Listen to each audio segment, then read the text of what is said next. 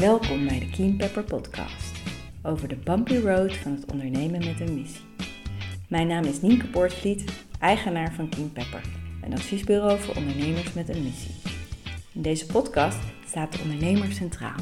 Door het delen van eerlijke en openhartige interviews met ondernemers en het delen van inspiratie, tips en adviezen wil ik jou als ondernemer helpen op jouw bumpy road naar meer groei en impact.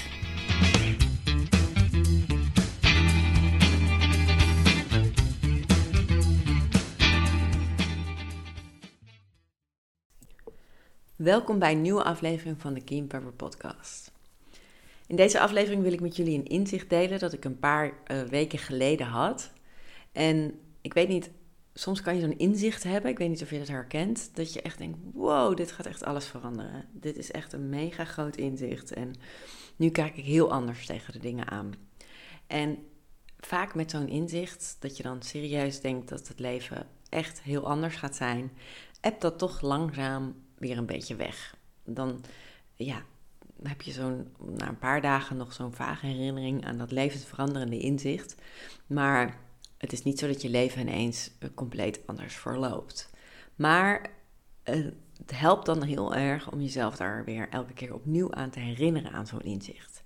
En dat is ook de reden vandaag dat ik het met jullie over wil hebben. Natuurlijk om jullie te inspireren en nou, ik ben benieuwd of je het herkent. Maar ook om mezelf weer aan dit inzicht te herinneren en weer opnieuw uh, te kijken van wat betekent dat dan gewoon voor mijn ondernemerschap en hoe kan ik daarin dan anders instaan. En het inzicht kwam eigenlijk door twee dingen die gebeurden. En um, het eerste was dat ik een topondernemer, ja, wat is een topondernemer? Maar een ondernemer die gewoon, zeg maar, volgens de um, standaarden heel succesvol is. Dus ze verdient veel geld, uh, ze is super zichtbaar en ze heeft een aantal ondernemerskill heel goed onder de knie. En ze lijkt zich ook totaal niks aan te trekken wat mensen van haar vinden.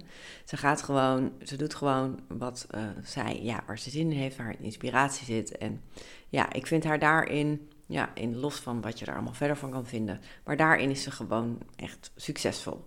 En zij zei iets wat mij echt raakte.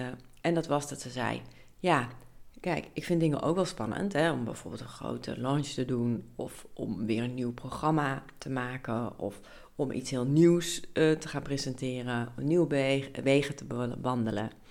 Um, maar dan ga ik er gewoon boven staan. En ik zie het gewoon als één groot spel. En ik wil dat spel dan gewoon graag winnen.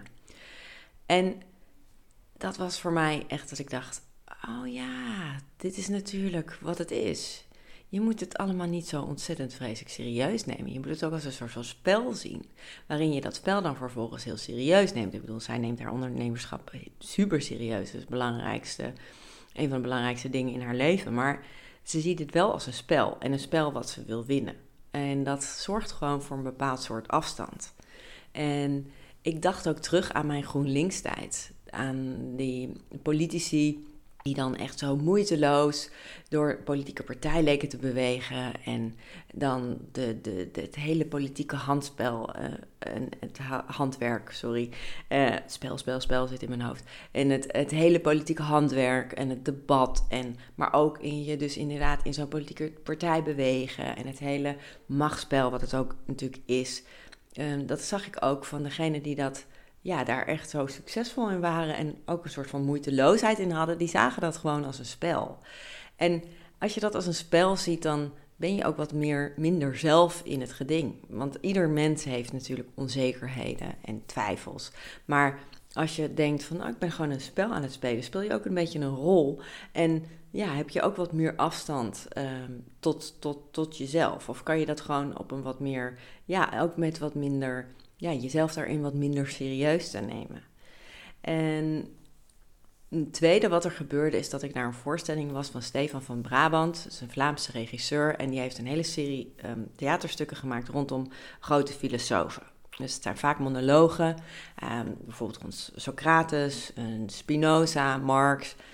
Um, maar hij heeft ook een voorstelling gemaakt over Jean-Paul Sartre en uh, de Beauvoir, Simone de Beauvoir. En nou, ongetwijfeld weet je wie het zijn. Um, een, uh, Sartre was een, een Franse filosoof, echt een boegbeeld van het existentialisme. En Simone de Beauvoir was daar ook een heel belangrijk uh, onderdeel van. En zij uh, heeft met name grote bekendheid verworven, ook door haar rol in het existentialisme en haar boeken.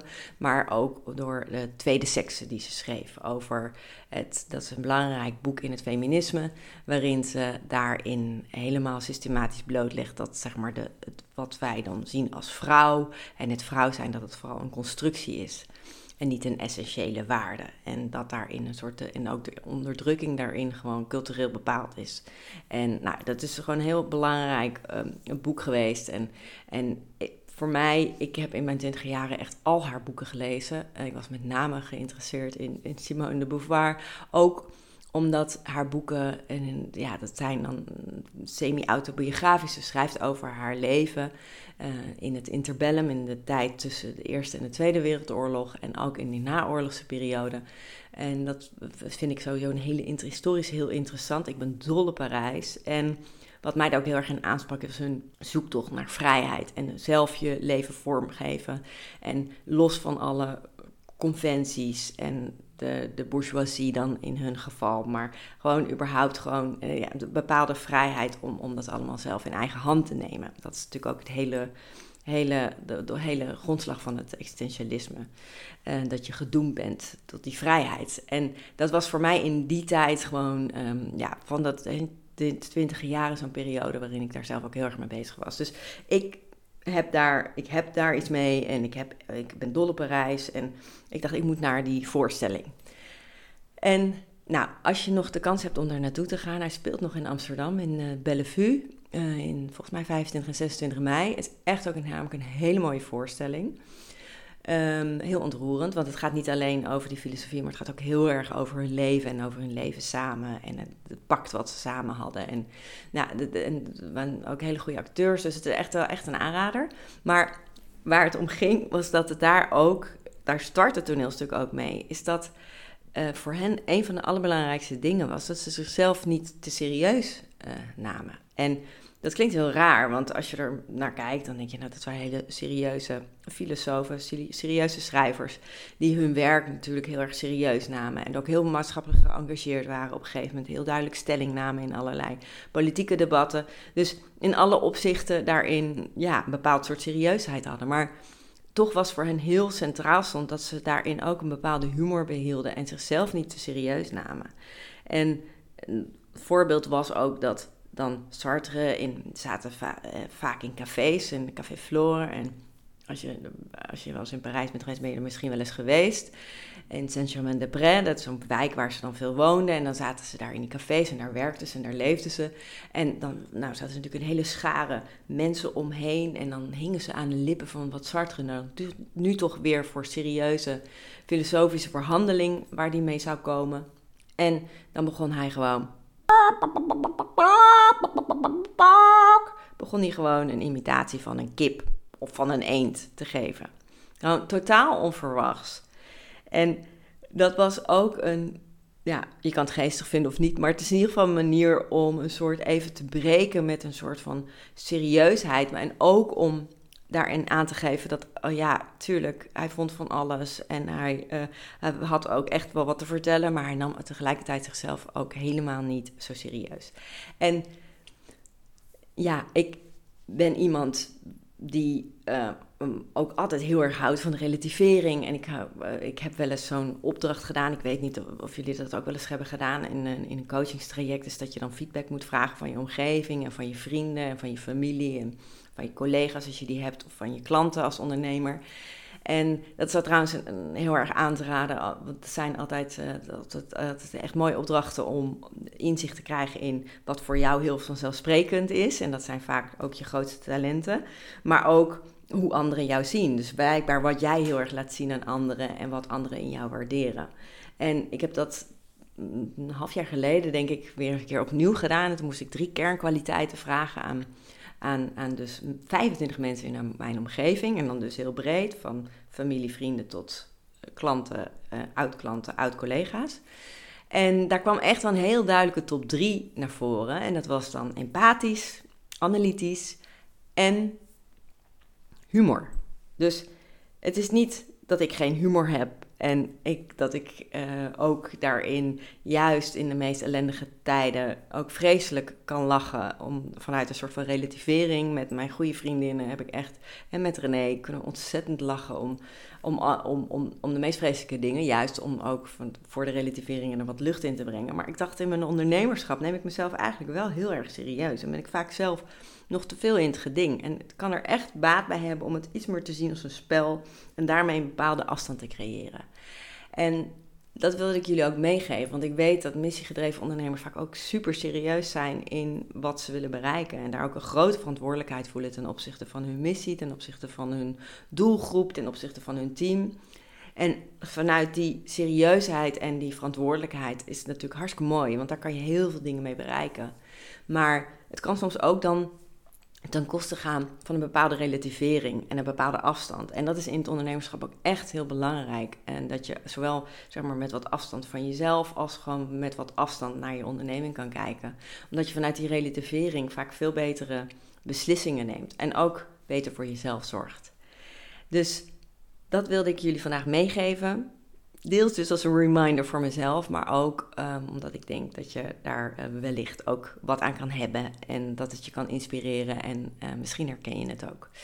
Uh, dank voor het luisteren en uh, mocht je hier nog iets over willen delen, dan hoor ik dat heel graag. Je kan mij altijd bereiken op nienke at keen pepper punt n l. En dan wens ik jullie voor vandaag nog een hele mooie dag en tot de volgende aflevering.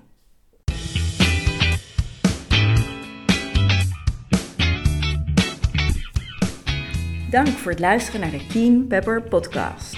Als je deze podcast interessant vindt, kan je je via jouw podcast-app abonneren via de button subscribe of abonneren.